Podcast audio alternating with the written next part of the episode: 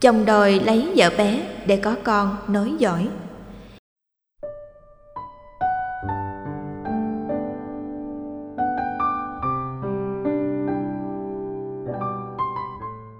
Bạch thầy, chúng con lấy nhau đã 6 năm nhưng chưa có con. Chúng con đã đi khắp các bệnh viện, các thầy lang để chạy chữa nhưng không có kết quả. Bác sĩ kết luận là không thể có con. Chồng con lại là con một, trưởng họ nhất định phải có con nói giỏi.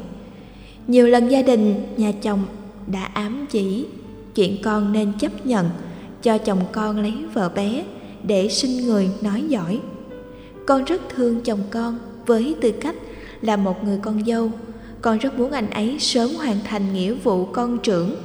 Nhưng ở vị trí người vợ, lòng con đau như xác muối. Con không thể chung chồng với người đàn bà khác. Lòng con đang rối như tơ vò.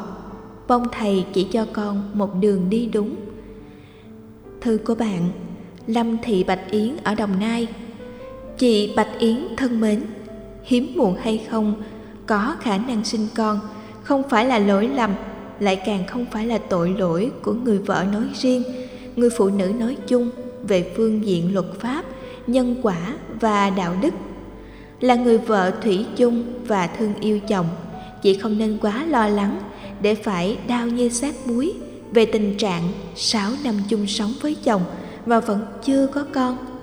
Quan niệm cho rằng chồng chỉ là con một, trưởng họ, nhất định phải có con nói giỏi là một sai lầm về nhân chủng, gia đình và hôn nhân. Không nên để cho quan niệm này trở thành sự áp đảo từ tình trạng gia đình nhà chồng đã ám chỉ. Kéo theo tình huống, chị phải chấp nhận cho chồng lấy vợ bé để sinh người nói giỏi. Trong khi từ trong tâm khảm chị không hề muốn điều này xảy ra. Theo đức phật, có con hay không có con không lệ thuộc vào cái ta muốn hay cái ta không muốn. Có con, đôi vợ chồng sống hạnh phúc theo kiểu có con không có con. Đôi vợ chồng sống hạnh phúc theo kiểu không có con. Thông thường hiếm muộn có nhiều nguyên nhân. Xác định đúng nguyên nhân sẽ giúp ta khắc phục được hậu quả.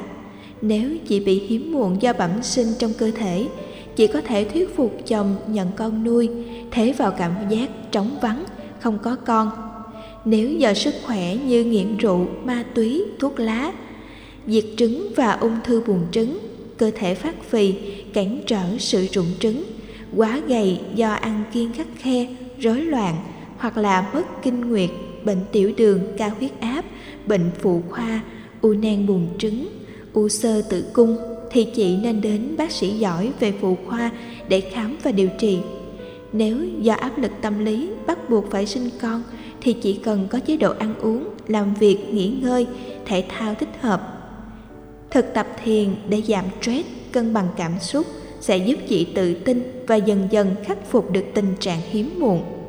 Sau khi nỗ lực khắc phục mà vẫn không có kết quả, chị có thể thuyết phục chồng đồng ý cho chị được thụ tinh nhân tạo do đang rối như tơ vò hoặc mặc cảm về bản thân bị hiếm muộn khi chị bị mũi lòng rất muốn anh ấy sớm hoàn thành nghĩa vụ con trưởng có con nói giỏi.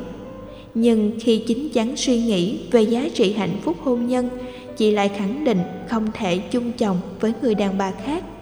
Rất may là trong câu chuyện của chị, chồng chị rất khác với gia đình chồng. Không có khái niệm đổ lỗi cho chị, nên trong 6 năm qua, anh và chị sống hạnh phúc bên nhau. Chị nên gần gũi, chia sẻ trong tự tin để chị và chồng cùng hiểu rằng hạnh phúc hôn nhân chính yếu là giữa hai người, chứ không chỉ lệ thuộc vào con cái.